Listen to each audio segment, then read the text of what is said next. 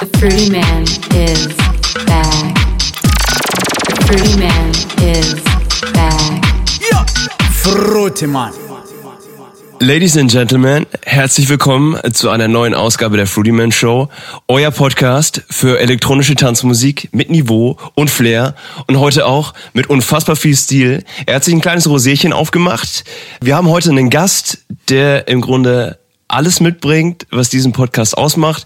Er produziert unfassbar erotische Hausmusik. Er ist der einzige DJ weltweit, der rosa Sakkos tragen darf, ohne Scham. Es ist Oogie in Boogie und das Anki in Funky, Paging Dr. House, Ladies and Gentlemen. Heute bei uns zu Gast in der Fruity Man Show, Phil Fultner. Zu viel Ehre, herzlichen Dank. Das ist genau richtig für dich. Phil, vorneweg erstmal eine ganz einfache Frage, über die uns Tim und ich äh, uns schon wahnsinnig viele Gedanken gemacht haben. Warum bist du so funky? Du, ich frage gerne meine Mama für dich. Die kann da bestimmt was zu sagen. Die hatte irgendwie eine ausgemachte Prise Funkiness. Und meine ältere Schwester hat mich, hat mich damit gefüttert und meine Schwester war kausal für meine musikalische, für meine musikalische Selbstfindung. Oder für, sag ich mal, für die, äh, wie sagt man, da gibt es, es gibt so einen schönen blumigen Begriff dafür, eine, eine, eine blumige Phrase für meine, ähm, Ach, wie heißt das denn gleich? Ich komme gleich nochmal drauf zurück, aber es gibt dafür eine schöne Umschreibung, ähm, also eine musikalische Persönlichkeitsentwicklung. Und meine Schwester hat Paul Kausal dazu beigetragen, indem sie mich gefüttert hat mit, mit allem, was man an Funkiness irgendwie früh oder im frühen äh, Alter auf die Festplatte bekommen kann. Erstmal so mit den VW Golfs, der, der diese Styles mit Brothers Johnson, mit Cool and the Gang, James Brown, Mandrill, also das, was im Prinzip jeder kennt, was auch auf WDR 4 läuft. Und dann irgendwann fängst du an, dich mit, ähm, mit dem tieferen, mit dem Destillat dieser Musik auseinanderzusetzen. Und ähm, wenn man damit früh genug anfängt, lässt es einen nicht mehr los. Das ist wirklich Wahnsinn. Also jetzt wissen wir beide ja, wenn wir richtig recherchiert haben, der Tim und ich, dass du aus dem Ruhrpott kommst, Recklinghausen, oder? Wenn ich mich da richtig mhm. entsinne. Wie kam da die Funkiness ich an? Ich bin gebürtiger Gelsenkirchner. Gelsenkirchner? Du, manchmal liegen äh, vermeintlich äh, diametral gegensätzliche Dinge unheimlich nah beieinander. Und ähm, tatsächlich irgendwie war ist, ist Funkiness ist, ist nicht vom Standort abhängig. Und also wenn du jetzt, wenn du dieses, dieses, dieses Postulat oder wenn du dieses Wort bemühen möchtest, sondern eher, es ist eher ein Mindset, es ist, glaube ich, eher eine Lebenseinstellung. Außerdem war es eine, war es bis Ende, Anfang der 80er, also so bis, sag ich mal, bis 82, 83, bevor es so richtig elektronisch oder bevor es etwas elektronischer wurde, war es Everyday Music. Das heißt, du musstest dich nicht in, in einen bestimmten Dunstkreis bewegen, sondern das haben die Leute einfach gehört. Das waren einfach, das waren einfach Dinge, die verkauft wurden und das waren die Dinge, die im Radio liefen. Die Ausläufer der Disco-Musik, der späten 70er Disco-Musik. Und das war einfach damals State of the Art. Und das ist, ähm, das ging ja auch durch alle Schichten und, und auch quer durchs Land. Deswegen war das einfach, das war Everyday Radiomusik. Und es war nicht sozial oder war nicht topografisch an irgendwelche, an irgendwelche Städte oder an irgendwelche Regionen war es nicht unbedingt gekoppelt, sondern du kannst es halt überall konsumieren, weil es der Sound der Zeit war einfach. Phil, ist mega interessant. Wir kommen gleich noch mal ein bisschen mehr zurück auf deine Mucke. Was uns jetzt einfach mal ganz banal interessieren würde, wie geht's dir denn eigentlich gerade so? Du, mir geht's mir geht's ganz gut, muss ich sagen. Und ähm, ich habe eine Menge gemacht, nicht so viel geschafft, wie ich mir eigentlich vorgenommen habe weil ich auch viel Zeit vertrödelt habe aufgrund meines löchrigen Zeitmanagements und weil dann auch immer mal wieder was dazwischen kam. Ich habe mir sehr, sehr strenge Studiozeit eigentlich verordnet und die habe ich auch durchgezogen, aber Manchmal arbeite ich ein bisschen langsam oder da macht's Ping, es kommt irgendeine Mail an. Es gibt Leute, die verschieben das alles auf den Abend. Aber ich, wenn ich sehe, es ist irgendwas, was mich interessiert oder was wichtig ist, wird die Mail sofort beantwortet. Und ob ich sie nun abends beantworte oder ob ich mir kurz Zeit dafür nehme, die Zeit ist dieselbe, die man dafür aufwendet. Und ich habe auch nichts, wo ich mich dann wieder gedanklich reinfinden muss, sondern das ist für mich eine kurze, angenehme Exegese, mal kurz aus meinem Ding rauszugehen und vielleicht ein, zwei Mails zu schreiben. Nur dann guckst du und dann siehst du, okay, du musst noch jemanden zum Geburtstag gratulieren, irgendwie, auf, weil dann irgendwie irgendwie eine, eine WhatsApp-Nachricht gekommen ist, dass der und der Geburtstag hat. Und dann siehst du irgendwie, oh scheiße, du musst der WhatsApp noch was kaufen auf Beatport und dann kommst du und dann isst du Mittag, gehst mit dem Hund und kommst dann wieder an deine Arbeit zurück. Das ist dann, ähm, da muss man so ein bisschen dabei bleiben und da muss man sich so ein bisschen zügeln. Ganz abgesehen davon bin ich jetzt auch nicht, also manche Dinge, in manchen bin ich sehr schnell. Wenn ich für andere Leute arbeite, für andere Leute schreibe, geht mir die Arbeit sehr schnell von der Hand. Bei mir dauert es manchmal ein bisschen länger. Ansonsten habe ich mir das Jahr, also das Sabbatical, und das ist mir tatsächlich erst hinterher aufgegangen, äh, warum mich das gar nicht so kausal gestört hat in den ersten Monaten, weil mir dann erst aufgegangen ist, dass ich eigentlich seit über 20 Jahren in einer Tour getourt bin. Mhm. Und dann machst du so, so einen Unfallweg oder du machst ein Sabbatical und es fühlt sich ganz gut an, weil du dann auch mal, weil ich habe nie Pausen gemacht. Ich habe auch nie lange Urlaub gemacht oder habe das irgendwie nur mit Shows verbunden dann. Und dann ist es auch mal ganz cool, wenn du mal irgendwie eine Zeit lang aushältst. Jetzt habe ich aber doch schon wieder Bock, weil ich ja das Bad in der Menge liebe, wie ihr mhm. wisst. Klar. Und das fehlt mir nämlich. Ich komme dann auch runter und segne die Leute und das kann ich natürlich so nicht machen. Also was man von wahnsinnig vielen DJs hört, dass die quasi jetzt während der Pandemie so angefangen haben, sich ein bisschen selbst kennenzulernen und neu zu erfinden, beziehungsweise ganz neue Macken, Interessen oder Hobbys an sich zu entdecken. Ging es dir da ähnlich? Nö, also ich habe meine Marotten immer gepflegt. Ich habe angefangen, wieder intensiver zu meditieren. Das, ist, das hat mir ganz gut getan. Und habe so, so ein paar Kleinigkeiten, die ändere ich immer mal wieder. Mancher putze ich mal die Zähne mit links und das ist schon unheimlich gut, um mal die andere Hirnhälfte zu betätigen oder zu bemühen. Also es gibt immer, es gibt sehr viele Dinge, mit denen ich mich beschäftige. Und äh, manchmal hat eins seine Zeit und, äh, und manchmal das andere. Aber nimm uns mal so ein bisschen mit, was, was sind so Marotten von dir? Es kann ja sein, dass du jeden Tag irgendwie dein, dein rosa Sakko bügelst, einfach um es frisch zu halten, weil du weißt nie, wann der nächste Einsatz kommen kann. Gibt's sowas? Ich bin ja so, ich bin so ein Geschichtsfreak. Also ich habe zwar Architektur studiert, wenn ich das nicht gemacht hätte, wäre ich auf jeden Fall Archäologe geworden. Und bei Archäologie, Geschichte und Paläontologie ist meine große Leidenschaft und das, äh, das fasziniert mich von Kindesbein an. Und ich habe sehr viel langweilige Fachmagazine gelesen in der Zeit und habe mir unheimlich viel angeguckt entsprechende Beiträge, Sendungen, die vielleicht niemand sonst interessieren würden, mit irgendwelchen Luftradar, mit LiDAR-Aufnahmen, mit irgendwie mit ähm, mit, äh, mit Bodenprospektionen und äh, mit Luftbildaufnahmen, die ich da studiert habe. Also das, was wahrscheinlich jeden, was niemand wirklich interessieren würde. Andere Leute lesen irgendwie Keys oder, oder gucken sich irgendwie Tutorials an und ich mache meinen Archäologiekram. Ich interessiere mich aber auch sehr für, also immer noch für Architektur, klar.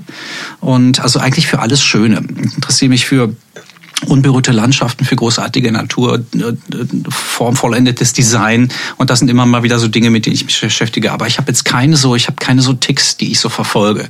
Das Einzige, was ich mache, ich laufe sehr gerne rum, wenn ich telefoniere und das kompensiere ich jetzt hier mit dem Getränk. Sehr gut. Das ist super spannend, Phil. Lass uns mal ein bisschen nochmal ähm, reingehen für die Hörer, die dich vielleicht noch nicht so gut kennen. Wir haben nämlich ein paar Hörer, die natürlich Musikfans sind, die freuen sich jetzt alle, aber auch ein paar Hörer, die gar nicht so aus der Szene kommen und die vielleicht für Fulda mal gehört haben, aber denen so ein bisschen der Kontext fehlt. Lass uns die mal ein bisschen aufklären, mit wem wir es ja eigentlich zu tun haben. Kannst du uns vielleicht mal ein bisschen so ein, vor Corona so ein bisschen mitnehmen, wie so ein typischer Touring-Monat oder zwei, drei Monate bei dir aussahen, wie so dein Alltag aussah? Du hast ja, du legst ja viel in Deutschland auf, aber natürlich auch in anderen Ländern, überall auf der Welt. Welt so. Wenn du uns da mal ein bisschen auf die, auf die Reise mitnimmst, wie so ein typische zwei, drei Monate bei dir aussahen, das wäre, glaube ich, ziemlich augenöffnend. Äh, okay, das ist das ist interessant, weil das habe ich so selbst auch noch gar nicht irgendwie, das habe ich so gar nicht rekapituliert irgendwie in der letzten Zeit, beziehungsweise in, in oder überhaupt rekapituliert.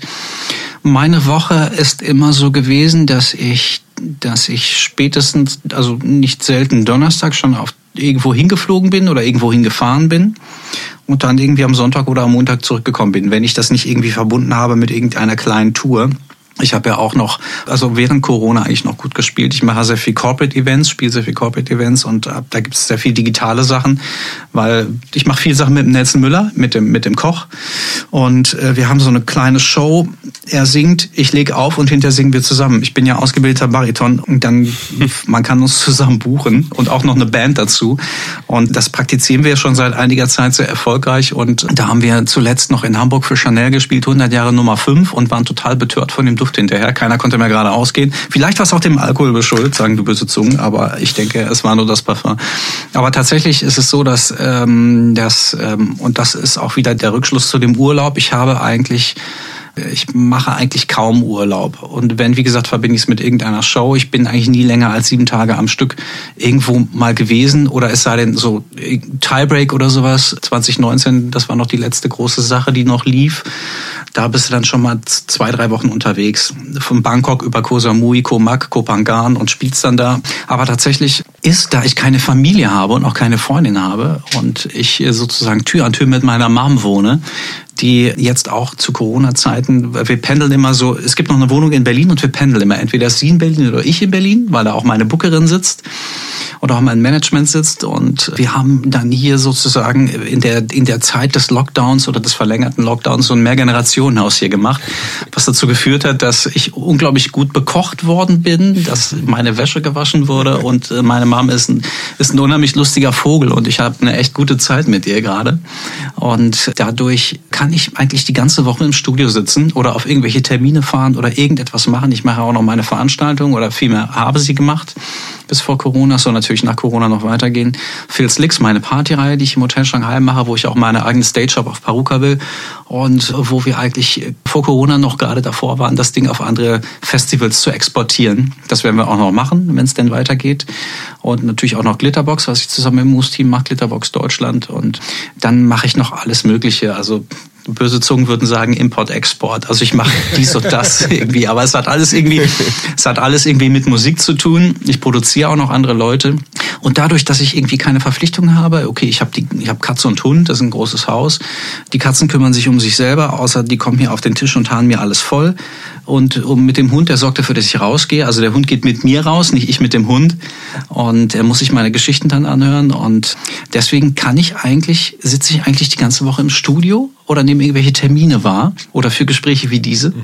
Und dann geht's irgendwie am Wochenende geht's dann auf Tour. Und das hat sich so, ist eine, also eine Routine, die sich entwickelt hat über, über, über die letzten zwei Dekaden, möchte ich fast sagen, dass ich außerdem eigentlich gar nichts mache. Ich habe so zwischendurch habe ich so Abschnitte, Abschnitte, wo ich Beziehungen habe, aber das ist so, da muss man wissen, was man einkauft, weil im, zum, bei mir kommt immer zuerst die Musik und das, ähm, aber da hat sich bis jetzt hier ganz gut mit arrangieren können. Ja, super interessant. Das ist meine Woche, also vor Corona. Arbeiten und arbeiten. witzig, dass du es ansprichst. Das ist natürlich ein Modell, das nicht so unbedingt kompatibel ist mit einer Beziehung, auch wenn du dann on the road bist. Hättest du dir mal ein anderes Modell gewünscht? Also ich meine, du kriegst jetzt eine Kostprobe davon während des Lockdowns, aber du sagst auch, es kitzelt dich schon wieder ein bisschen in den Fingern. Du hast wieder Bock. Wie pendelt sich das bei dir in Zukunft ein? Was meinst du? Ich glaube, und das sagen ja viele Leute, postulieren ja, ja danach, es wird nicht mehr so sein wie vorher ähm, und das wird sich alles ändern und die Leute werden anders sein, die Veranstaltungen werden anders sein. Ich habe die Befürchtung oder ich gehe davon aus, es wird, wenn das wieder in einem, in einem halbwegs normalen Fahrwasser ist, der Begriff von normal wird sich möglicherweise ändern. Was wir als normal betrachten, wird es genauso weitergehen wie vorher. Der Konsum wird so weitergehen, die Partys auch. Und du hast äh, irgendwie 20 Jahre feiern oder, oder 50 Jahre oder wie viel, wie lange wir irgendwie in dieser freien Gesellschaft leben. Das hast du oder wie lange wir selbst schon leben.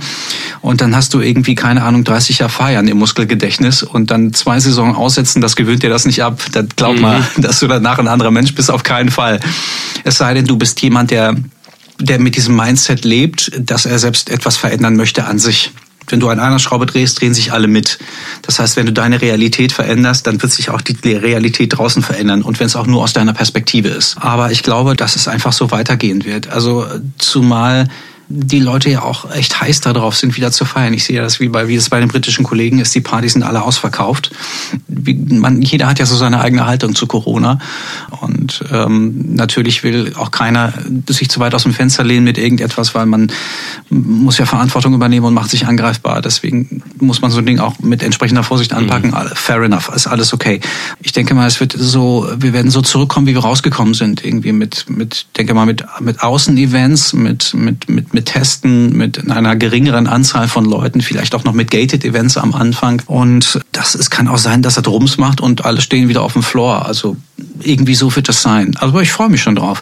Weil mir ist aufgefallen, und das noch kurz abschließend dazu, ich habe auch viele so Seated Events auch gespielt. Also nicht viele, aber ein paar, wo ich wusste irgendwie, das ist zum Beispiel Kiesgrube in Neuss, was mhm. ja irgendwie ein, ein, ein, beziehungsweise in Duisburg jetzt, was ja auch ein, ein unheimlich wertiges Event ist, was eine unheimlich, was internationale Strahlkraft hat. Und solche Events habe ich halt gespielt, auch wenn es Seated-Geschichten waren. Das ist, du kriegst was zu trinken, es sind viele Leute, es ist draußen schön warm, es ist Musik und dann kommst du ganz schnell wieder ins Gleiten, auch wenn du keine Crowd irgendwie davor hast. Nee, kann ich zu 100% bestätigen. Also mittlerweile bin ich, glaube ich, auch an dem Punkt, wo man sagen kann, es könnten die goldenen Zwanziger werden, um ehrlich zu sein. Zurück zum Hedonismus. Also ich hatte jetzt zwei kleinere Abschiedspartys von äh, Kollegen in meinem 9-to-5-Job natürlich alle getestet. Und es war eine Gruppe von acht bis zehn Leuten. Und du merkst nach einer Weile, wie sich alle wieder anfassen und angrabbeln und, und jeder irgendwie Bock hatte, ein bisschen was zu tanken. und äh, die Leute komplett loslassen, ja, und, und sich danach sehnen, mal zusammen wieder irgendwie eine gute Zeit zu haben. Also ich könnte mir vorstellen, dass das vor allem hier in Berlin auf jeden Fall explodiert. Warum soll es hier, beziehungsweise warum soll es weltweit anders sein, als es hier ist? Ein anderer Kollege ist Israeli, der hat gemeint, er kommt aus dem Feier nicht mehr raus, der macht gerade Homeoffice aus Jerusalem. Jeden Tag was anderes. Die drehen komplett ab. Gute Zeit für DJs, glaube ich, liegt vor uns da sollte man sich keine Sorgen machen. Ja, da kommt darauf an, irgendwie, ob du denn auch die Shows bekommst, ne? ob du die Engagements bekommst. Ähm, ne? du, also es kommt so ein bisschen drauf an. Du hast während der Pandemie hast du gemerkt, welche Leute tatsächlich noch gespielt haben. Es hätten auch mehr spielen können. Viele Leute haben einfach irgendwie wollten diese Art von Events nicht spielen ja, wie, wie ein Solomon oder wie ein Butch oder wie auch viele andere Leute, was absolut respektabel ist. Es kommt natürlich auch auf, immer darauf an, was es ist.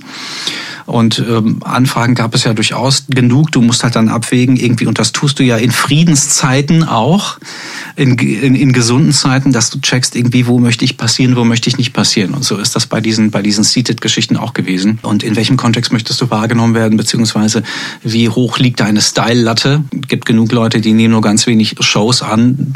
Es muss denen dann wirklich taugen.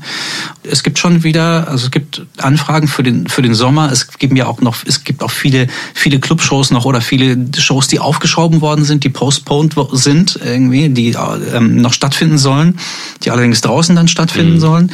Deswegen, es gibt erstmal noch eine unheimlich viele Nachholshows, die passieren werden dann bin ich mal gespannt. Irgendwie, ich muss jetzt aber auch nicht irgendwie rumsti bumsti irgendwie mit zwei, drei Shows am Wochenende wieder einsteigen. Das weiß ich nicht. Das, ich möchte gerne entspannt wieder reingleiten. Mhm. Das macht total Sinn. Lass uns mal ein bisschen vergessen, dass wir diese blöde Pandemie gerade haben und so ein bisschen, was mich mal interessieren mhm. würde. Du hast ja mit The Final und Captain Future Soundtrack und so, das war ja vielleicht so der Durchbruch. Das kannst du gleich nochmal erklären. Die Frage hast du wahrscheinlich hundertmal beantwortet schon. Ich würde gleich noch eine Folgefrage sozusagen anschließen. Also vielleicht kannst du ganz kurz erklären, wie das war mit The Final. Ich glaube, es war Ende der 90er tatsächlich schon. Und dann wäre meine Folgefrage, seitdem ist ja so viel passiert. Also das sind ja über 20 Jahre seitdem und du bist immer irgendwie da gewesen, ja, ähm, zumindest jetzt aus heutiger Sicht oder aus meiner Sicht. Wie hast du es denn geschafft, nachdem du irgendwo hochgekommen bist, also zumindest hoch im Sinne von, dass du einfach deinen Lebensunterhalt damit sicherlich gut bestreiten kannst und immer irgendwie da rumtourst durch die Welt. Wie hast du es denn geschafft, diese ganzen jungen Nachwuchs-DJs, die da praktisch auch dann in Konkurrenz treten wollen mit so alten Hasen wie dir, die so ein bisschen vom Leib zu halten und trotzdem weiter im Game zu bleiben? Das stelle ich mir unglaublich schwierig vor. Eine Konkurrenz besteht da nicht. Das Feld ist weit, irgendwie jeder kann machen, was er will. Und wenn du dich etabliert hast und einen entsprechenden Namen hast und dich ähm, nicht so viel Scheiße machst und auch nicht dich für so viel Unsinn verkaufst, dann kannst du ein Leben lang gut spielen. Ohne dass du auf irgendwelchen Classic-Partys, auf irgendwelchen Classic-Raves spielen musst. Du musst einfach irgendwie, musst einfach immer dabei bleiben und immer auch irgendwie den coolen Shit mitspielen und dich bestenfalls verbünden mit, mit den Leuten, irgendwie den Schulterschluss üben mit jungen Artists. Die, die Römer haben früher mal gesagt, wenn du einen Feind nicht besiegen kannst, verbinde dich, verbünde dich mit ihm.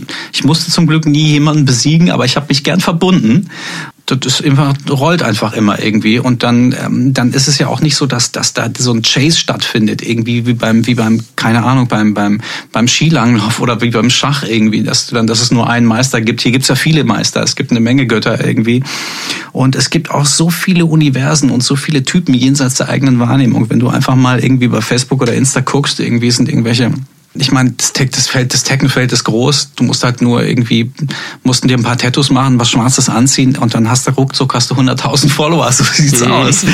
Ja, und, und, und da gibt's Leute, die sind in derselben Branche tätig und kriegen das jahrelang nicht mit, weil die Welt so groß ist und weil es so viele mhm. davon gibt, von diesen, von, von diesen Leuten. Nicht, dass ich sage, nichts gegen Techno, ich liebe Techno und ich habe auch nichts gegen diesen Lifestyle und auch gegen den Klamottenstyle. Das ist alles völlig okay, aber das ist ein gutes Beispiel daran, dass du sehen kannst, wie viel Koexistenzen es da draußen draußen gibt, ohne dass sich einer auf die Füße getreten äh, fühlt. Es sei denn, du machst so ein Beef auf mit irgendjemanden und selbst das kannst du dann auch noch irgendwie, kannst du dann auch nutzen, irgendwie um Traffic auf deinem Profil zu haben. Es gibt keine, no news is good news. Äh, oh, nee, wie sagt man gerade? Das ist genau, das, man, das ist, bezieht sich nur auf Post vom, das bezieht sich nur auf Post vom Finanzamt. Ich habe nichts von mir gehört die letzten 20 Jahre, Leute. Ich bin aber immer noch hier.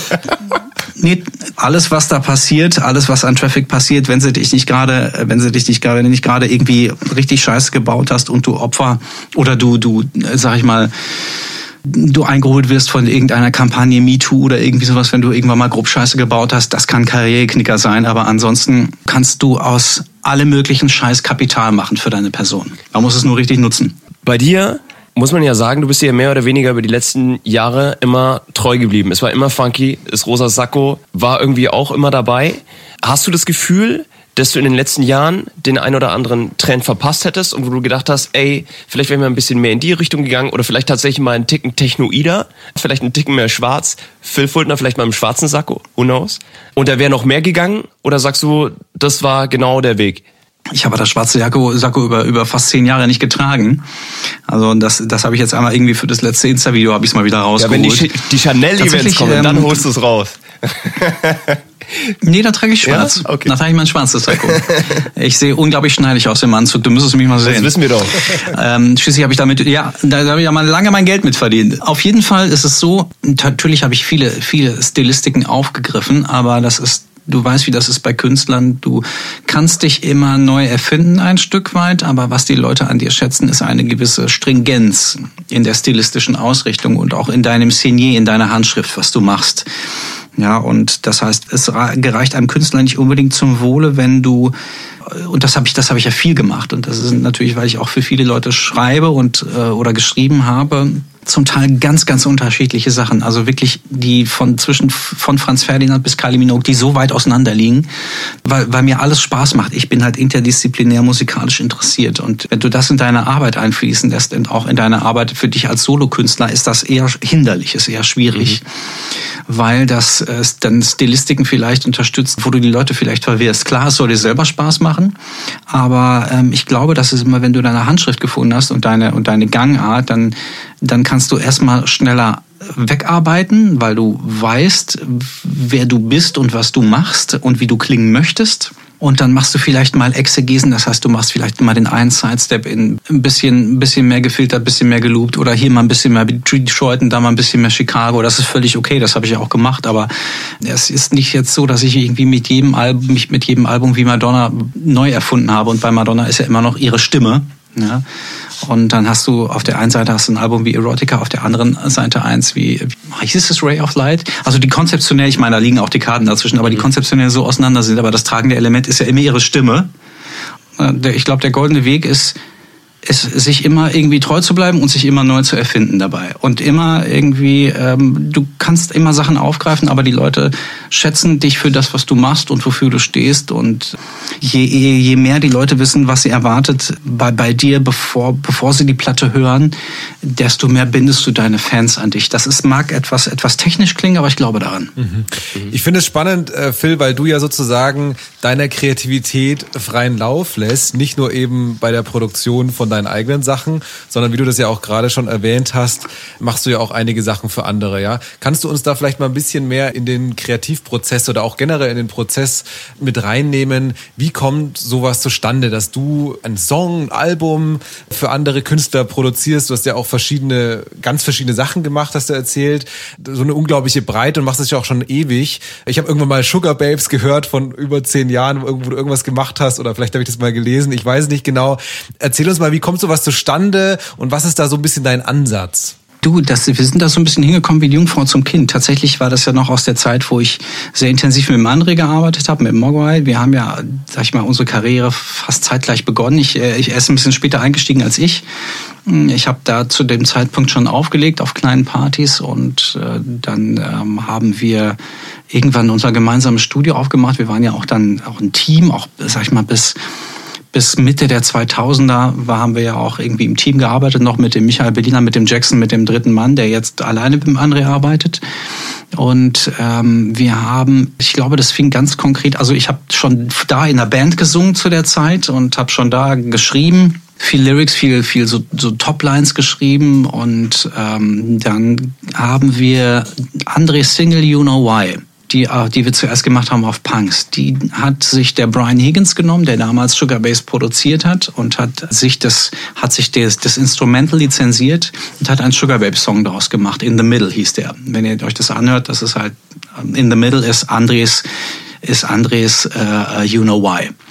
Und dann haben wir, sind wir zu ihm gereist nach, nach Westrum in, in der Grafschaft Kent, der ein wunderschönes Häuschen dort hatte, ein großes Haus, wo Studios drin waren. Neben ihm war das Haus, wo äh, Alice im Wunderland kennt ihr, ne? Klar. Ja die Geschichte von Alice im Wunderland, so Lewis Carroll. Und nebenan hat Lewis Carroll, war das Geburtshaus von Lewis Carroll. Und alles, was, ähm, was Lewis Carroll bei Alice im Wunderland beschrieben hat, dieses Haus, den Kamin und auch das, das, das Rabbit Hole im Garten, das Kaninchenloch, war auf diesem Cottage nebenan. Total äh, verwunschen und großartig auf der English Countryside. Und dann haben wir angefangen, mehr zusammenzuarbeiten und er hat sowohl unsere musikalischen als auch unsere schreiberischen Fähigkeiten erkannt und honoriert und wir haben dann daraufhin sehr viel mit ihm gearbeitet.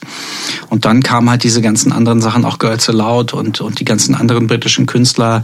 Sein erster großer Erfolg damals war Belief von Cher oder einer seiner ersten und danach kam Duran Duran, Pet Shop Boys, alles mögliche. Dann, dann habe ich eigentlich durch ihn wieder vermehrt äh, Writing gemacht und bin dann irgendwann bei Ultra in den Verlag gegangen und habe dann an vielen Writing Camps teilgenommen. Das klassische Ding, du fährst halt irgendwie in, an irgendein Fjord in irgendein Haus und dann hast Gruppen von zwei Leuten, die noch immer zusammengewürfelt werden. Der eine sitzt am Piano, der andere am, am, am Mikro mit dem Stift und Zettel und dann wird dann wird geschrieben. So. Und dann haben wir viel Patchwork-Writing gemacht und das haben wir auch beim, bei, bei Xenomania kennengelernt, beim Brian Higgins und bei der Miranda Cooper. Ein, wir haben nur Refrains geschrieben und, und nur Bridges und die anderen haben nur Musik produziert. Und dann hast du, dann hast du e ewig viele Instrumentals gehabt, ewig viele A Cappellas und dann hast du geguckt, was passt aufeinander.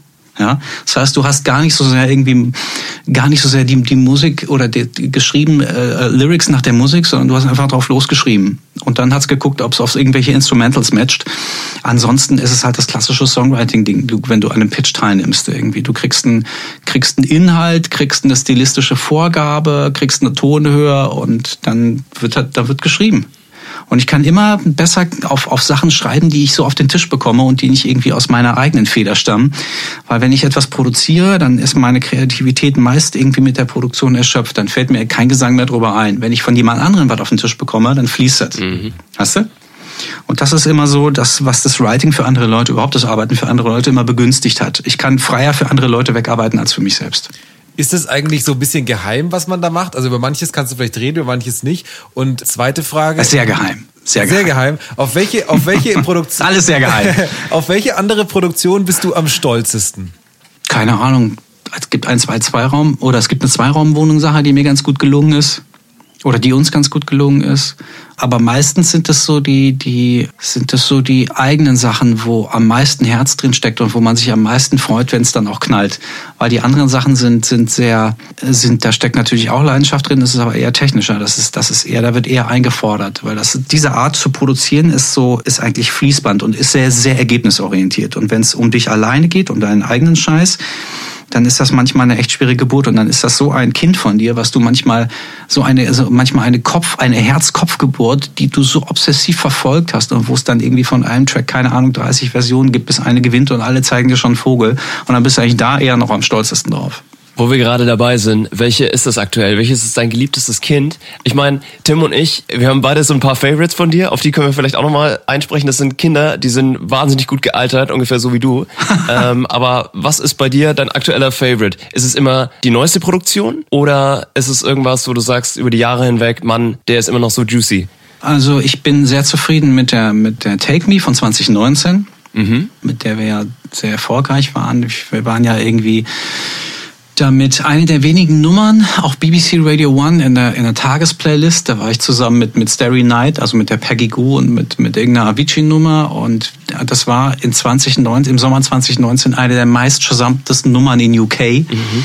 Und das hat mir schon echt viel Freude gemacht, weil das so echt, das ist, das ist eine schöne Disco-Nummer, ist natürlich von vorne bis hinten gesampelt da steckt ist sehr viel Phil Fultner drin und sehr viele Leute haben sich dann irgendwie so in diese warme Phil Fultner Atmosphäre ja. wieder mit, haben sich davon wieder abgeholt gefühlt ja. irgendwie ja?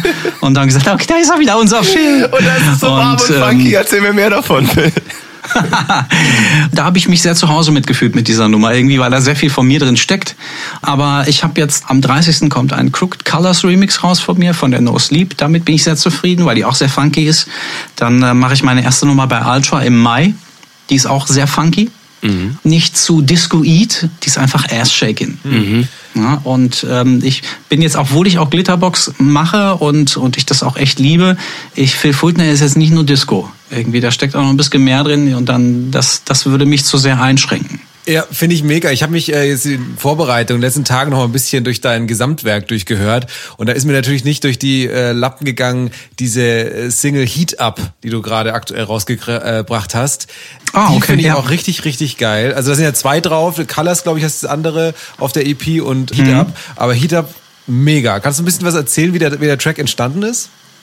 Oh, danke. Also tatsächlich ist, ist äh, die, das, das war dieser Idee bei dieser, bei der, bei der EP, bei dieser Gegensätzlichkeit. Also du hast auf der einen Seite diesen sehr, diesen, das ist so Space Disco, sag ich mal, so sehr, sehr schon so fast schon Lovebirds-mäßige Nummer wie, wie eine, wie eine, wie eine, äh, wie eine Colors. Dann ist, hast du dieses Vexierspiel. EP ist ja immer so ein bisschen Janusköpfig. Das bildet so irgendwie beides ab.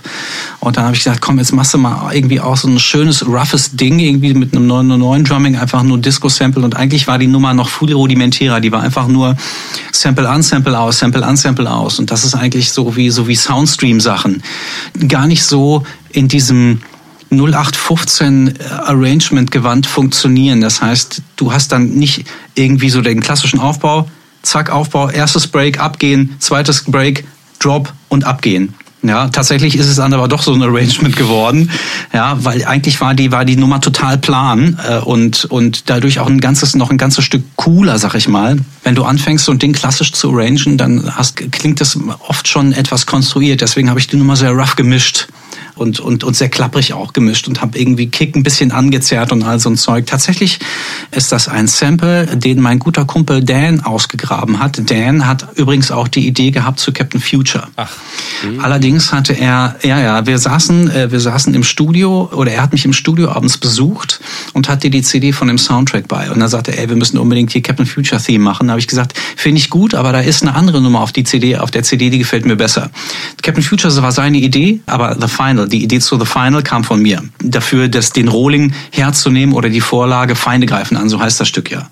Und Dan und ich tauschen immer wieder Samples aus. Wir haben ja auch viel gemacht auf dem Label von Ian Pooley, auf Pooled Records, auf, als Phil und Dan und haben immer so soulige Sachen gemacht, haben Sachen gemacht auf Black Soul und auf, ich glaube, auf Guesthouse haben wir auch eine Nummer zusammen gemacht und Dan hatte diesen Sample, diesen Choo Choo Disco Sample irgendwie und dann habe ich noch diesen von We Papa Girl Rappers, den, den, den Vocal, den wir allerdings natürlich nachgesungen haben, draufgepackt und dann, äh, dann war es einfach mal Wunsch, mein Wunsch, irgendwie so eine, eine kratzige, schnelle Disco-Nummer zu machen mal wieder.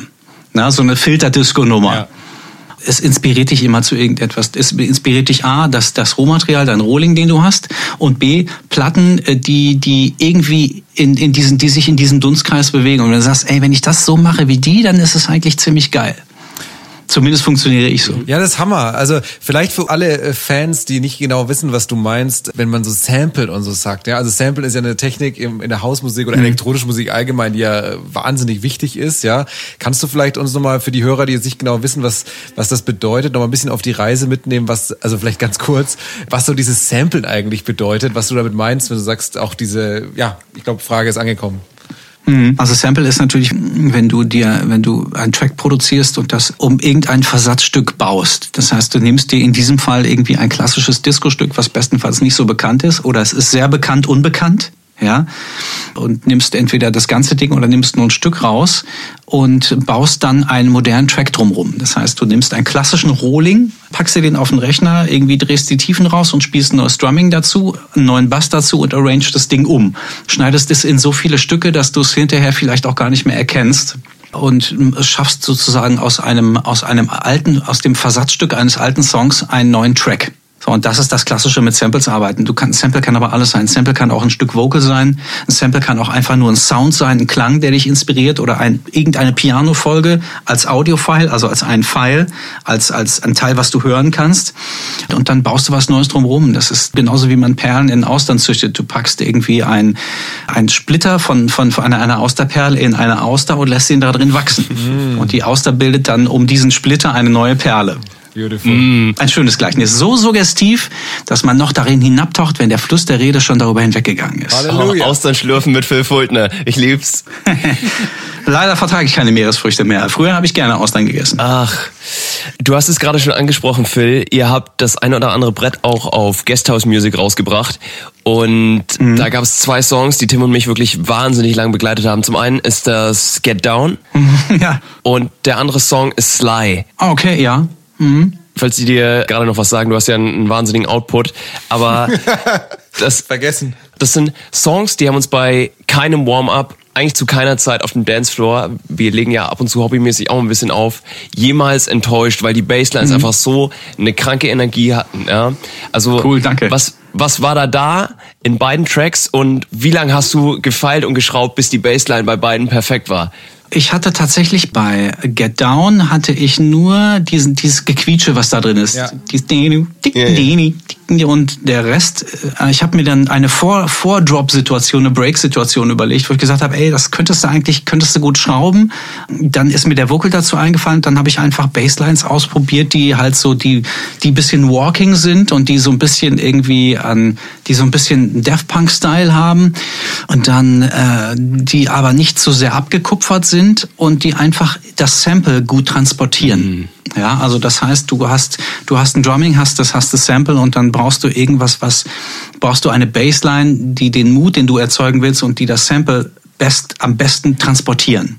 Ja, mit einer, mit einer gewissen Geschwindigkeit. Das muss ein bisschen Ass-Shaking sein. Und bei der Sly ist es so, dass da ist ein, da ist ja dieses Gequatsche drin. Ja, ja, ja. Und, Ich liebe ähm, das. Ne, und das, das ist, äh, eine, war eine ganz bekannte TV-Show und da war äh, Sylvester zu Gast, von Mighty, der auch Mighty Real gesungen hat und hatte zwei Ladies dabei, Marsha, Martha Walsh und noch eine andere Sängerin. Und dieser Typ hat die dann vorgestellt. Und das war so eine Reprise, also so eine Retrospektive auf die Super Disco-Zeit. Und dann sagte er auch, äh, es wäre, diese Disco-Zeit wäre nicht möglich gewesen ohne diesen Typen Sylvester. So. Und die Bassline habe ich einfach, das ist einfach, du setzt dich einfach hin und zockst und spielst ein bisschen rum. Oder guckst mal, was du in deiner Sample Library hast. Und oft ist es so, dass ich dann irgendwie eine Bassline finde, mir die aber nochmal zurechtschnipple, die ich zurecht modifiziere. Und dann hast du das, dann merkst du auch schnell, oder ich, du probierst viel aus, legst das Ding an die Seite, machst am nächsten Tag wieder an, hörst die gegen und dann merkst du schnell, welche die beste ist. Man braucht immer zu allem ein bisschen Abstand. Ach, das ist schön.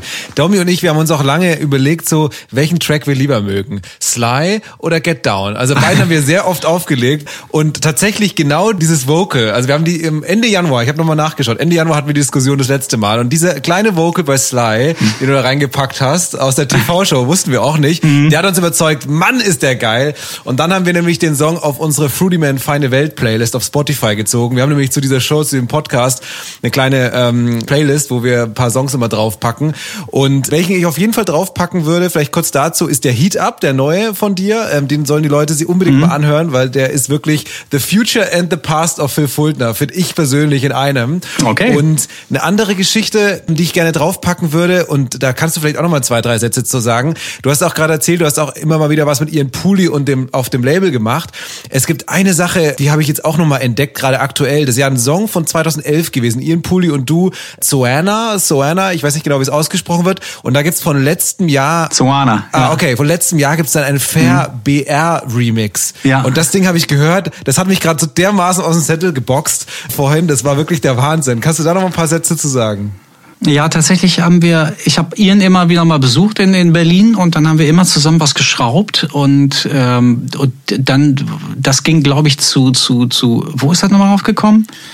Das Label vom Chus und vom, vom, vom Ceballos. Ist auch egal. Auf jeden Fall habe ich dann irgendwann gesehen, äh, es, der, dieser Färber hat dann, hat dann, hat irgendein Snippet gepostet und hat gesagt, er sitzt gerade an einem geilen Remix. Und uns hatte gar keiner Bescheid gesagt. Und dann habe ich den Schuss angeschrieben und ich sagte, ey, was ist denn da los? Ihr macht was? Irgendwie erzähl mal. Und er so, äh, ja, wir remixen irgendwie die, die, die, wir remixen die, die Hits des Katalogs nochmal durch. Habe ich ja fast vergessen, dir zu sagen, hier hast du alles.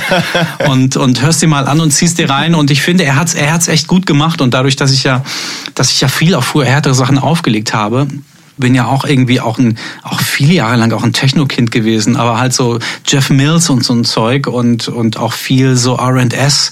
Deswegen habe ich, habe ich immer noch, schlummert immer noch so ein bisschen Techno-DNA irgendwie in mir. Und ich fand super, wie er das umgesetzt hat. Und ich höre es mir immer wieder gerne an. Und dann habe ich das irgendwie, Ian wusste auch nichts. Ich habe ihm das dann irgendwann weitergeleitet. Er fand es auch ganz gut. Und das ist irgendwie so ohne, natürlich hat man das gemacht, ohne uns zu fragen, was ich unerhört finde. Nee, tatsächlich äh, passt es ja. Also ich meine, er hat, er hat dann gesagt, ach hier, fast vergessen, irgendwie, wir remixen irgendwie den ganzen Katalog oder die, die Highlights des Katalogs irgendwie und ich bin dann bin jetzt auch niemand, der irgendwie so der wahnsinnig beleidigt ist, wenn wenn wenn er da nicht alles mitkriegt. Ja, es muss halt, aber das, wenn das Ergebnis stimmt, bin ich mit allem versöhnt. ja. Ja, darauf kann man sich auf jeden Fall einigen. Meine andere Geschichte, es handelt sich ein bisschen mehr um Gefühl.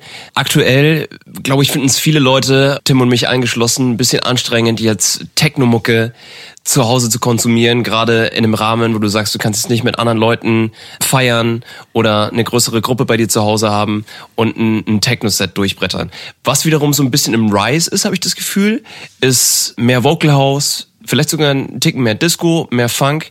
Dark Source hat gerade auch wieder eine Nummer in den Charts, Ask Me. Hast du auch das Gefühl, dass deine Mucke wieder ein Ticken zugänglicher wird, noch mehr konsumiert wird? Also wenn du es wenn du es ganzheitlich betrachtest, dann ist es sowieso immer, dass sich ja alles in Zyklen bewegt. Du musst dich nur mhm. auf den Arsch setzen und warten, bis es wieder in ist. Ja, auf jeden ja, Fall. Und deswegen guck dir, also das, sind, das ist so History Repeating. Wir haben das ja alles schon gesehen und ähm, das hat sich ja vor Jahren schon abgezeichnet. Und du, das war ja zum Thema Glitterbox. Das ist ja irgendwie die Party für für Disco und für House und für Soulful House auch war die war bis der Lockdown kam. Ich glaube über vier Jahre in Folge die bestbesuchteste Party Ibizas. Natürlich irgendwie, weil es nicht so inflationär angeboten wird wie Techno. Du hast eine andere Atmosphäre, du hast andere Leute im Raum, die Leute sind, es ist viel mehr Vibe im Raum, die Leute sind viel besser drauf, die Leute trinken mehr, die, die, es ist, es ist schöner, die Leute bleiben länger, es ist einfach positiver und ich meine, jeder kann, es ist, vielleicht ist es auch genau das, was viele Leute, die Techno mögen, eben nicht lieben. Das muss ballern und ich bin auch dafür, dass es ballern muss. Deswegen, ich würde nie irgendwie das eine oder das eine oder andere kaputt quatschen, aber tatsächlich ist das ja also das ist ja schon, dass diese Musik zurück ist, war ja schon vor Jahren offensichtlich. Ich würde jetzt schon fast sagen, es schwingt schon wieder ab. Wieder. nee, aber ähm, das, das ist jetzt nicht erst irgendwie, das, das hat eigentlich angefangen so vor, so vor vier Jahren dass es wieder anfing, so irgendwie mit diesem Disco-Ding, ne, und dass dann irgendwie, dass eine, eine Boys Noise Mainline irgendwie dann, dann irgendwie in die Tagesrotation kommt bei 1 Live. Es muss nur einer die richtige Nummer machen fürs richtige Genre und dann brennen auch alle wieder. Das war aber so ein schleichende, oder es ist aber so mit Macht zurückgekommen irgendwie, dadurch, dass halt viele Leute in diesem, in, in diesem Style produziert haben und auch durch, dadurch, und das muss man, das muss man neidlos anerkennen, Defected und auch Simon Dunmore in Person unheimlich viel dafür gemacht haben. Simon Dunmore ist der Chef von Defected, mhm. von dem internationalen Hauslabel schlechthin und auch der Chef von Glitterbox, also von diesem Disco-Imprint, also von diesem Party-Brand und auch von dem Label Glitterbox, was wahnsinnig erfolgreich ist. Und ähm, es ist eine Ehre für Moose und mich, dass wir das in Deutschland machen. Dadurch sind wir Glitterbox DJs geworden und das ist einfach international so eine Macht.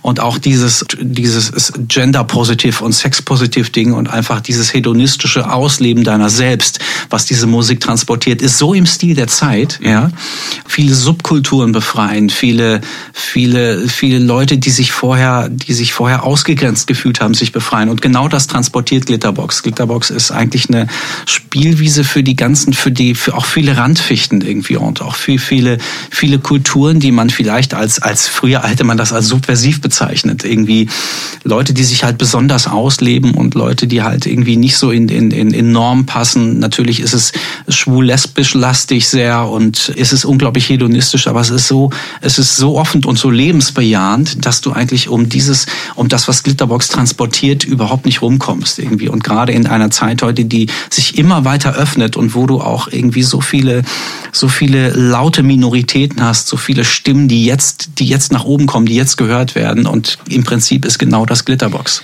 Phil, jetzt ist mir gerade eine Träne übers Gesicht gelaufen, weil genau, genau deswegen bist du hier.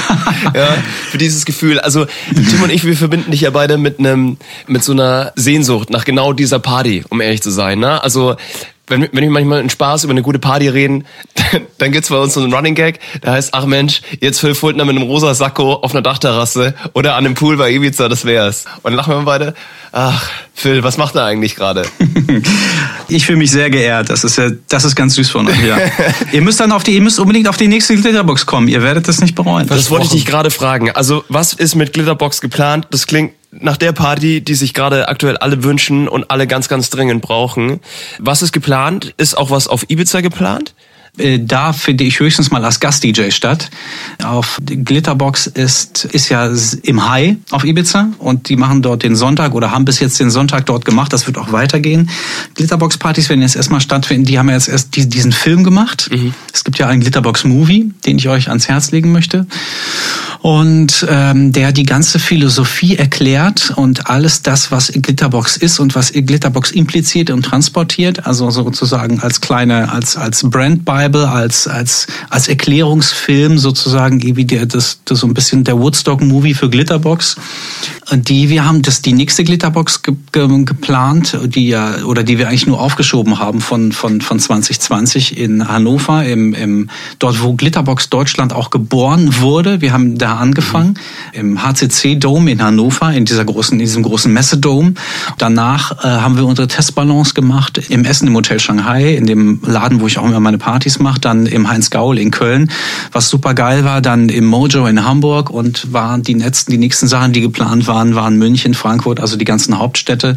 Dann kam Corona und die, die Party, die wir aber geplant hatten, ist halt wieder in Hannover, weil das die größte Produktion ist, die, die, die da stattfindet mit 300.000 Leuten. Die war, ist auch schon ausverkauft.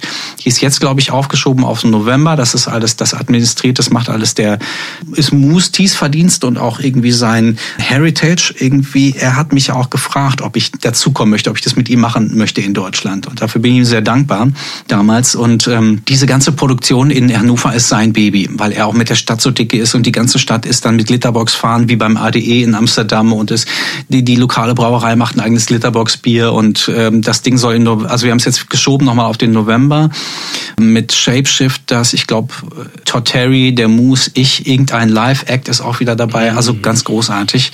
Und dann gucken wir mal, wann es auch, wann es wieder in Ibiza stattfinden wird oder auf Ibiza stattfinden wird.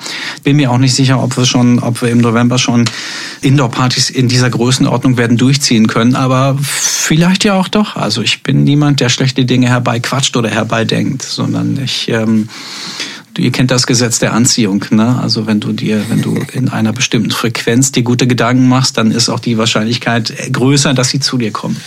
Oder dass sie sich manifestieren mhm. tatsächlich. Das ist eine wunderbare mhm. Überleitung. Ich muss mal kurz einen anderen Gang jetzt einlegen, lieber Phil. Ich muss dich fragen, kannst du dich, wahrscheinlich nicht, aber es würde mich interessieren, kannst du dich eigentlich erinnern, wie wir beide uns kennengelernt haben? Im Paisley war es nicht. Doch, es war im Paisley. Doch, war im Paisley? Ja. Okay. Ich, ich, Boah, dann ist aber auch schon ein bisschen her, ne? Es ist super lang her. Also es ist weit über zehn Jahre her tatsächlich. Und ich erzähle dir mal, ähm, das, das haben wir nie so aufgearbeitet. Das würde ich jetzt mal einfach tun. Ich erzähle dir mal meine Journey hin zu Phil Fultner.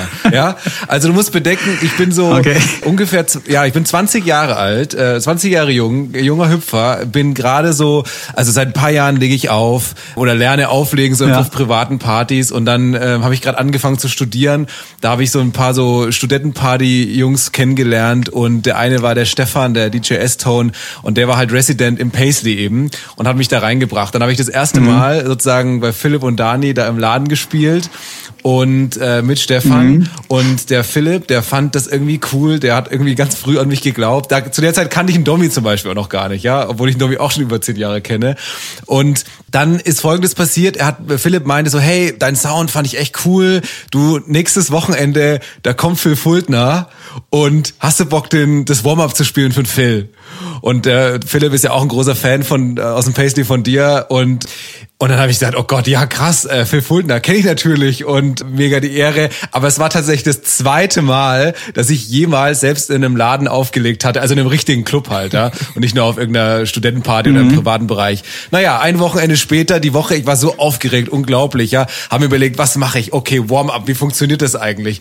Und habe dann da eben das Warm-up gespielt, ja, bin da rein und hab einen losgebrettert, ja. Du warst irgendwann dann hinten halt im Büro gesessen und ich habe losgelegt Milik, David Getter und Vollgas. Ich dachte mir, ich muss das perfekte, das perfekte Intro spielen für Phil Fultner. Ich muss ihm praktisch die Lorbeeren auslegen. Ich muss ihn den, den brennenden Club hinterlassen. Ja, ich hatte halt nicht ganz verstanden, wie ein Warm-up funktioniert. Irgendwann steht Phil Fultner neben mir und ich denke mir, oh Gott, er ist live und, live und direkt. Und jetzt ist ein Satz, hast du mir zu, zu, mir gesagt, der hat sich in meine Seele eingebrannt. Du hast mich so auf die Schulter getippt. Gott, oh Gott.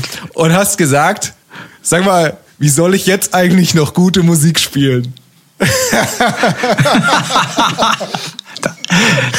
Ob das nach mir klingt? Doch, doch. Du hast, du hast, pass auf, und dann ist Okay. Folgendes passiert. Ich war in Schockstarre, weil ich fand dich damals gut, ja, und dachte mir so krass, ich war super jung und der große Phil Fultner und das war der Einstieg und ich dachte mir so, okay, ich habe Scheiße gebaut. Du siehst, glaube ich, wie bei so einem Rehkitz, bei so einem kleinen Bambi, die Panik in den Augen, merkst du, okay, mit was du das zu tun hast und dann fängst du, hast du sofort den Gang, also gewechselt, hast sofort umgeschaltet, wirklich in einem Bruchteil von Sekunde, hast gemerkt, okay, das ist hier der andere Ansatz. Er gesagt, hast du mir auf die Schulter geklopft, kein Problem, kein Problem, das krieg ich dann schon wieder hin. Mach du erst mal ein bisschen weiter noch und ich übernehme dann gleich. Und das ist dann total nett, wirklich. Das klingt doch schon eher nach mir. Das ist wirklich, Ja. also wirklich was so wahnsinnig nett dafür, dass ich aus Rückblick natürlich vollkommen Scheiße gebaut habe mit meinen David Guetta Brutalo-Hits. Und ja, äh, das war doch eine verrückte, und dann äh, ergänze ich gleich noch was, aber du darfst kurz dich dazu äußern. Geile Geschichte, also geile Geschichte. Also ich, ich kann mich an die Topografie von dem Laden noch so ungefähr erinnern. Ich weiß, dass wir uns immer gut einen eingeschenkt haben. Man muss ja, ich muss ja nur über die Straße gehen, um da in diese Pension zu fallen, irgendwie, wo man auch frühstücken konnte, in dieses, in dieses, in dieses alte Haus. Und ähm, deswegen, äh, das ist irgendwie, ich habe an manche Dinge habe ich nur noch fra- fragmentarische Erinnerungen aufgrund des, des exzessiven Alkoholkonsums. Aber pff, das klingt auf jeden Fall nach mir irgendwie. Auch die versöhnlichen Worte hinterher. äh, na, ich immer versuche, an meinem hochpsychologischen Ansatz daran zu gehen. Das klingt auch wieder nach mir. Aber klar, ich meine, Paisley, da war, das war ja auch wild. Und ich weiß, da gab es eine unglaublich hübsche Kellnerin und die mir der Philipp irgendwie vorgestellt hat, irgendwie, ich glaube beim ersten Mal schon. Ich weiß nicht, ob ich die danach nochmal dort gesehen habe, aber ähm, deswegen bin ich immer erst spät, habe ich spät angefangen zu spielen, weil ich äh, versucht habe, mit ihr irgendwie ein Gespräch einzufehlen. Und ähm, also tatsächlich, also das sind so Dinge, an die erinnere ich mich dann. Ja. Ja, ich, ich meine, also das tatsächlich irgendwie waren das, aber ist mir das häufiger passiert, diese Situation, wo dann jemand irgendwie einfach einfach irgendwie, weil er vielleicht noch nicht die Erfahrung hatte oder oder vielleicht auch einfach aus Nervosität, das was ich jetzt dir nicht unbedingt un- unterstellen würde, aber wo man dann einfach irgendwie noch aus vielleicht aus Unwissenheit oder vielleicht aus mangelnder Erfahrung zu dem einen oder anderen greift, wo es ja auch ganz, vielleicht auch sehr gut gemeint hat und ähm, das ist tatsächlich, das ist relativ häufig oder häufiger mal vorgekommen. Also du kannst irgendwie auf jede Situation irgendwie angemessen mit einem raffinierten Fingerzeig und mit einem Augenzwinkern reagieren. Das funktioniert nicht überall, aber irgendwie, das kommt auch mit den Jahren und mit der Routine. Dann weißt du, okay, um das irgendwie gleich irgendwie ein bisschen auszuplanen und dann da irgendwie so wieder anzufangen, dass die Leute auch wieder Bock drauf haben, das lernst du irgendwann. Und dann hast du auch irgendwann deine Werkzeuge und weißt, ich habe jetzt gleich noch die Möglichkeit, auch wenn das und das vorher vielleicht gelaufen ist oder vielleicht auch schief gelaufen ist, also vielleicht aus, aus, aus, aus subjektiver Sicht, dann hast du immer noch ein Ding, wo du die Leute einmal mit wachküssen kannst und einmal schnippen kannst. Also nicht so schnippen, wie man Kellner vielleicht herbeischnippt, aber dass du dann irgendwie mit einem interessanten Breakdown oder mit irgendeinem, mit irgendeinem Bonbon oder mit irgendeinem Twist die Leute dazu bewegen kann, dass der Abend nochmal neu anfängt. Ja, und das ist aber so ein Ding, das kommt irgendwie mit der, das kommt mit der Routine. Manchmal funkt, in den meisten Fällen funktioniert das, manchmal funktioniert es aber auch nicht. Das finde ich auch, die Party dann war da auch mega, ne? Du hattest auch natürlich wie, ein- wie ein alter Vollprofi, hast du das natürlich komplett gut geregelt und runtergefahren und wieder hochgefahren, den ganzen Laden, nach meiner David Getter Craziness. Und ich, wie, wie du sagst, ich habe da, wird, wirklich, ich hab da wirklich sehr viel gelernt fürs Leben, ja. Und das ist ein prägender Moment gewesen. Es freut mich auch so sehr, dass wir uns heute wiedersehen nach so vielen Jahren und sozusagen dieses Kapitel schließen können. Aber eine Follow-up-Geschichte an dem Abend gab's noch. Ich war ja da, damals so wirklich so ein Starter-DJ, ja. Und die fragst dich jetzt wahrscheinlich so, wie hat eigentlich Tim aufgelegt damals? Und ich habe damals noch keinen, noch nicht mal einen irgendwie Laptop gehabt. Das heißt, ich hatte meinen großen Computer, also so einen Tower, den man unterm Schreibtisch stehen hatte früher, oder jetzt vielleicht noch im Studio, hatte ich unterm Arm. In dem anderen Geil. Arm hatte ich einen 17 Zoll Flachbildfernseher und ich hatte eine Tastatur und Maus und dann aber auch schon so ein kleines äh, MIDI-Keyboard. Das hatte ich mir dann gerade aktuell in der Woche noch gekauft gehabt. Weil ich mir dachte, alles, also das wäre jetzt ja doch peinlicher. Und dann hatte ich aber so auf Hufthöhe auf dieser, in diesem kleinen DJ-Booth, wo man eigentlich seine Getränke abstellt oder seine DJ-Tasche, hatte ich dann diesen großen Tower stehen. Und du hattest dann so übernommen, hast dann angefangen aufzulegen hast vielleicht so zwei, drei Songs gemacht, warst da sehr konzentriert und hast dann so, dann warst du dich entspannt, hat man richtig gemerkt, wo du sagst, okay, du hast den Laden jetzt im Griff, du hast jetzt alles gehandelt für dich, passt alles. Und dann hast du dich ein bisschen mal umgedreht, dann mal erst ein Gin Tonic und irgendwann siehst du diesen Computer-Tower da neben dir stehen, dieses riesige Ding und, und schaust mich so an, ich stehe halt noch so hinter dir im DJ-Boot, schaust dieses Ding an, schaust wieder mich an und klopfst dann so, wie als wenn man an eine Tür klopft, klopfst dann so gegen den, gegen diesen Tower und sagst dann zu mir einfach nur, cool. Aber wirklich so ganz anerkennt, weil du sagst, das ist so verrückt. Respekt, dass du das durchziehst. Und das ist auch so ein zweiter Moment. Ja, vielleicht habe ich gedacht, du machst damit Licht. das ist der Kontrollrechner fürs Licht. Ey, das ist aber, ja, das ist aber auch schon irgendwie, eine, das ist aber auch schon eine geile Nummer. Ich meine, das ist dann schon, dann wird's auch schon wieder, dann wird's auch schon wieder witzig irgendwie. Und dann, dann denkst du dir, okay, das ist ja, das ist eigentlich ganz geil improvisiert. Ja, Mai, das, äh, das kann einem dann schon, das nötigt einem dann auch irgendwie. Ich meine, irgendwann wird's ja auch, irgendwann wird's ja auch witzig. Also ich meine, man muss ja, du musst ja irgendwie möglichst, möglichst ernst vermeiden, möglichst den Ernst vermeiden irgendwie. Und ähm, das geht dann natürlich mit mit solchen, mit solchen Accessoires ganz gut. Aber ja, geil, klingt auch nach mir. Ja, ja. geil. Werde ich nie vergessen. Geile Geschichte, geile Geschichte. Ähm, ja, cool. Jetzt habe ich es auch wieder gespeichert, alles klar. Wir müssen jetzt mal über Frauen reden in der DJ-Szene. Wir würden ganz gern von dir wissen, warum gibt es eigentlich aus deiner Sicht so wenige weibliche DJs? Es wird mehr. Kannst du ein bisschen darüber sprechen? Mhm. Und brauchen wir eine Frauenquote? Weil irgendwie alle oder viele weibliche DJs sind echt richtig gute, talentierte Leute dabei. Ähm, woran liegt es und wie kriegen wir die Quote hoch oder müssen wir das überhaupt? Was ist deine Ansicht in dem, zu dem Thema? Alter, es gibt so viele. Gerade ist mir heute ist mir das noch aufgefallen. Wir haben ja gerade über diese über diese Universen jenseits der eigenen Wahrnehmung gesprochen und wenn du mal so ein bisschen irgendwie auf den auf den Socials guckst, ey, das sind dann irgendwelche irgendwelche Mädels mit irgendwelchen Namen. Meistens ist es Techno. Ich dachte, jetzt kommt die Frage, warum gibt es so wenig Frauen, die Haus auflegen, weil davon gibt es super wenig. Ja, okay, dann dann Hier mein mein Schützling, die die aus dem aus dem meine, meine, meine, meine Resident-Dame aus dem Shanghai, die Adele B., die auch ein, zwei erfolgreiche, sehr erfolgreiche Nummern schon hatte, die ist eine der wenigen Frauen, die sehr soulig ist. Aber ansonsten hast du spielen Brettern die Frauen nur. Und das war auch schon damals so. Es gibt super, super viele von, von diesen leicht emo-lastigen, schwarz gekleideten Techno-DJs gibt's unheimlich viele. Mhm. Wahnsinn. Und jede davon ist unglaublich, also die Leute mögen das. Äh, die meisten sind davon sind unheimlich erfolgreich. Also wenn du dir so die Zahlen anguckst, weil das natürlich auch im Trend liegt. Viele davon sind sehr talentiert, sind, sind, sind richtig gute Musikerinnen. Aber ich, es ist sehr inflationär, fällt mir auf. Wir haben unheimlich viele Techno-Frauen und viel zu wenig Hausfrauen. Also Haus, Hausfrauen. Ja, ähm, und, ähm, und ich finde die Frauenquote, die Frauenquote, also die Frauenquote ist dahin etwas, ist da etwas unausgeglichen. Ich finde, wir brauchen mehr Frauen, die guten Haussound spielen. Das würde ich mir noch mehr wünschen. Und ansonsten, glaube ich, haben wir schon eine Menge Mädels äh, und äh, ich mag es auch gern durchmischt. Klar, das ist noch, es ist noch irgendwie das Gros liegt noch bei den bei den Männern, aber glaub mir mal, irgendwie in ein paar Jahren für das ist das mindestens ausgeglichen. Die Mädels sind so ehrgeizig und da sind viele, viele gute, gute, gute, gute Köpfe dabei und die sind auch lang nicht so faul wie die Typen. Da wird sich noch einiges tun. Aber ich würde mir mehr Haus bei den Mädchen wünschen. Vielleicht der Aufruf auch nochmal an dieser Stelle an alle Hausfrauen, die Lust haben auf soulige Mucke einigermaßen talentiert sind und einen kompetenten Ansprechpartner brauchen, wenden Sie sich bitte an Dr. Phil Fultner unter den gängigen Kanälen. Und ansonsten, Phil, vielen lieben Dank für deine Zeit. Ich habe eine Casting-Adresse dafür. Die Besetzungscouch läuft auch über mich. Sorry, das, das muss leider sein. Oh nein, ja, auf jeden Fall. alles wieder kaputt gemacht. auf jeden Fall. ähm, ey, es hat mega Spaß gemacht. Wie gesagt, danke nochmal für deine Zeit, mein Lieber. Alle Tracks, über die wir heute gesprochen haben. Ich danke euch. Die findet ihr auch auf der Fruity Man Feine Welt Playlist. Da haben wir euch die Zuckerlis vom lieben Phil auch draufgezogen. Und wie es der gute Brauch verlangt in unserem kleinen schmuddeligen Podcast, Phil, die letzten Worte gehören natürlich dir. Oh Gott, ich hab's kommen sehen. In letzte Worte bin ich nicht gut irgendwie. Ich danke der Akademie, ich danke äh, dem, danke für den Oscar. Thank you, thanks to the Academy. Äh, danke an meine Fans da draußen, dass ich diesen Preis bekommen habe, Rock'n'Roll Hall of Fame. Das habe ich nie für möglich gehalten, hier auf der einer Bühne zu stehen mit Kiss und mit Cat Stevens. Ich danke euch Leute und mit den Bee Gees. Und ähm, du äh, seid nett zueinander und äh, weniger disruptive Energien und irgendwie und weniger Plastik würde ich mir wünschen. Und äh, damit sollten wir alle, glaube ich, schon ganz gut fahren.